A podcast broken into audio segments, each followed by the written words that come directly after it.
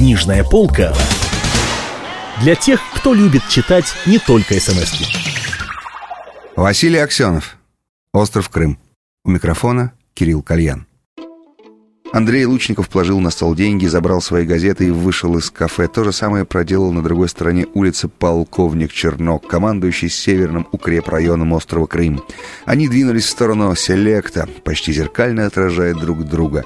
Они были действительно похожи. Одногодки одной замкнутой элиты в эвакуантов. Один пошире в кости, другой постройней, один военный летчик, другой писака и политик. «Ты мешал мне читать газеты в своей ротонде», — сказал Лучников. «А ты мне не давал пить кофе в своем доме», — сказал Чернок. «Дом лучше», — сказал Лучников. «А у меня костюм лучше», — сказал Чернок. «Убил», — сказал Лучников. «Не лезь», — сказал Чернок. За диалогом этим, естественно, стояла третья Симферопольская мужская гимназия имени императора Александра II Освободителя. Им принесли пиво. «Читал последние новости из Симфи?» — спросил Лучников. «Яки?» «Да.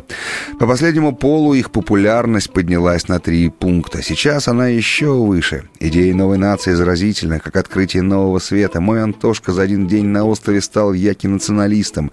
Зимой выборы в Думу. Если мы сейчас не начнем предвыборную борьбу, России нам не видать никогда». «Согласен». Полковник был немногословен. Они стали обсуждать план быстрого создания массовой партии сторонников общей судьбы на острове множество. Во всех слоях населения к исторически близкому воссоединению с великой родиной призывают десятки газет во главе с могущественным курьером. Нет сомнения, что когда возникнет СОС, вот такая предлагается аббревиатура «Союз общей судьбы». Звучит магнитно, ей-ей, в этом слове уже залог успеха, и так, когда возникнет СОС, другие партии поредеют. Нужно как можно скорее объявлять новую партию и делать это с открытым забралом. Да какая уж там секретность. Если даже мулы за автономию в границах СССР секретность вздор, военным разрешено было примыкать к СОСу. Прости, но в этом случае мы не можем считать СОС политической партией. Что ж, можно и не считать его политической партией, но в выборах участвовать. Прости, нет ли в этом демагогии? Пожалуй, в этом есть демагогия именно в советском духе или в стиле наших мастодонтов. Мы за разрядку, но при нарастании идейной борьбы мы не государство, но самостоятельно. Мы не партия, но в выборах участвуем. Нет, демагогия нам не годится. Наша хитрость — отсутствие хитрости. Мы. Кто это все-таки мы? Старина — это пустой вопрос. Сейчас речь идет о спасении, а не о спасении Крыма, как ты понимаешь. Чтобы участвовать в кровообращении России, нам надо стать ее частью. Ну хорошо, давай о практическом. Они еще некоторое время говорили о практическом, а потом замолчали, потому что за стеклом террас остановились две девки. Две монпармасские халды в снобских линяных туниках, с нечесанными волосами и с диковатым гримом на лицах. Пожалуй, даже хорошенькие, если отмыть. Чернок и Лучников посмотрели друг на друга и усмехнулись. Девчонки прижались к стеклу в вопросительных извива. «Ну как, мол, поладим?» Лучников показал на часы. «Увы, дескать, времени нет. Ужасно, мол, жаль, мадемуазель, но мы не принадлежим себе. Такова жизнь». Девчонки тогда засмеялись, послали воздушные поцелуи и бодренько куда-то зашагали. В одной из них был скрипичный футляр под мышкой. «Вчера я познакомился с прелестной женщиной», — мягко заговорил Чернок. Он почему-то культивировал мягчайший старомодный стиль, а обращение с женщинами, что, впрочем, не мешало ему распутничать напропалую.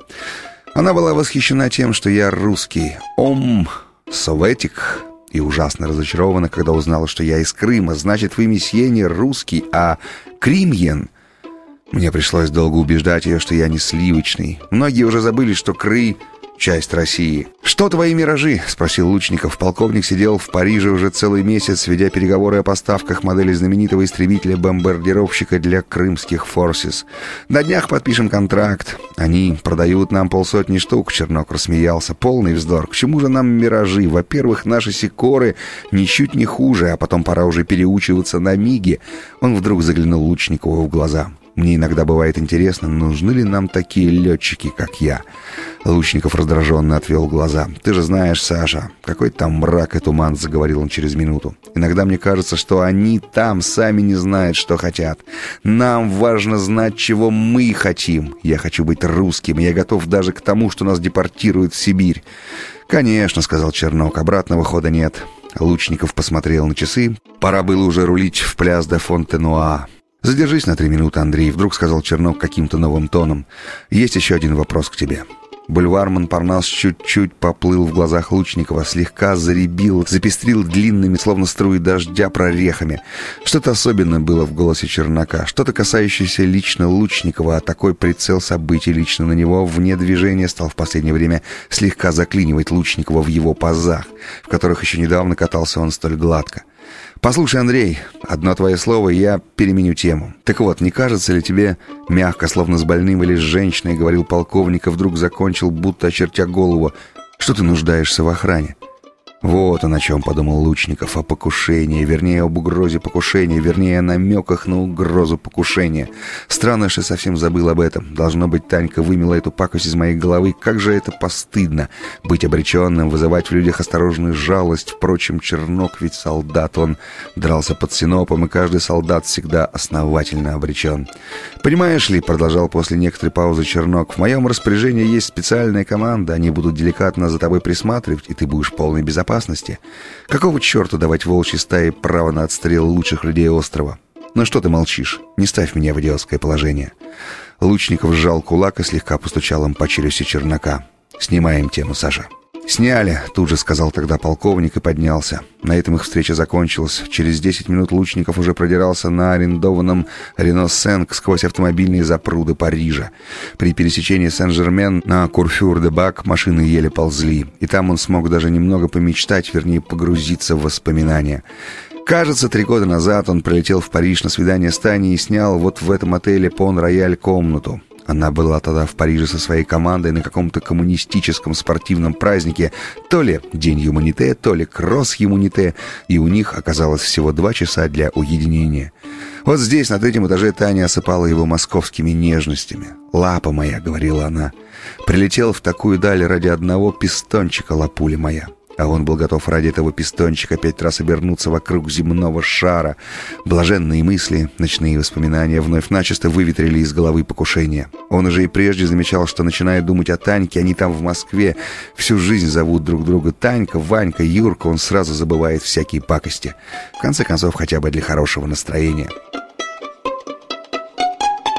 Книжная полка для тех, кто любит читать не только смс -ки.